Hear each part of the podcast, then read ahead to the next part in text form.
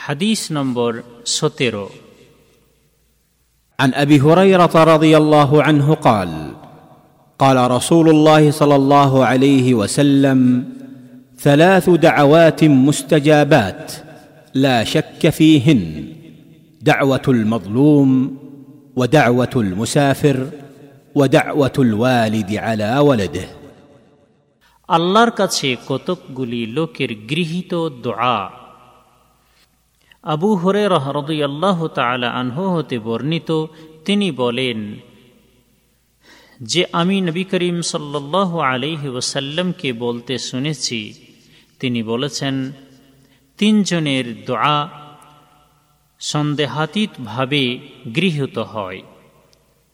অত্যাচারিত ব্যক্তির দোয়া, মুসাফিরের দোয়া এবং সন্তানের জন্য পিতার বদোয়া জামে তিরমিজি হাদিস নম্বর এক হাজার নশো পাঁচ এবং সোনান আবু দাউদ হাদিস নম্বর এক হাজার পাঁচশো ছত্রিশ এবং সোনান ইবনু মাজাহ হাদিস নম্বর তিন হাজার আটশো বাষট্টি তবে হাদিসের শব্দগুলি জামে তিরমিজি থেকে নেওয়া হয়েছে।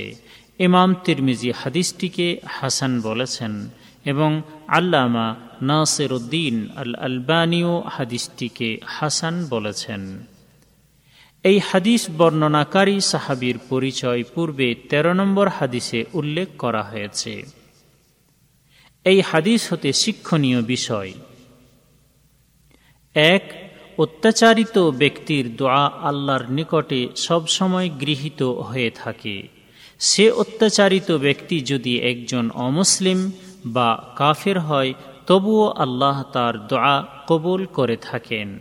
কেননা আল্লাহ তার জন্য তথা সকলের জন্য নেই বিচার প্রতিষ্ঠিত করা পছন্দ করেন।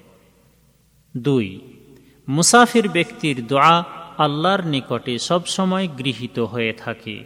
তাই মুসাফির ব্যক্তির জন্য এটা উচিত যে সে যেন সফরের অবস্থায় অধিকতর সময় দোয়া করার মাধ্যমে কাটায়। আর খাস করে ওমরা এবং হজ পালন করার জন্য সফর হলে সেই সফরে দোয়া কবুল হওয়ার সুযোগ আরও বেশি থাকে।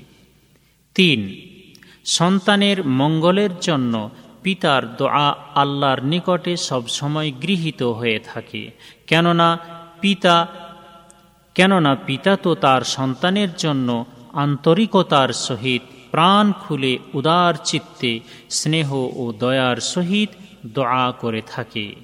অনুরূপভাবে সন্তানের অমঙ্গলের জন্য পিতার দোয়া আল্লাহর নিকটে সব সময় গৃহীত হয়ে থাকে। তাই পিতার জন্য এটা উচিত যে সে যেন তার সন্তানের জন্য বদ করা থেকে বিরত থাকে।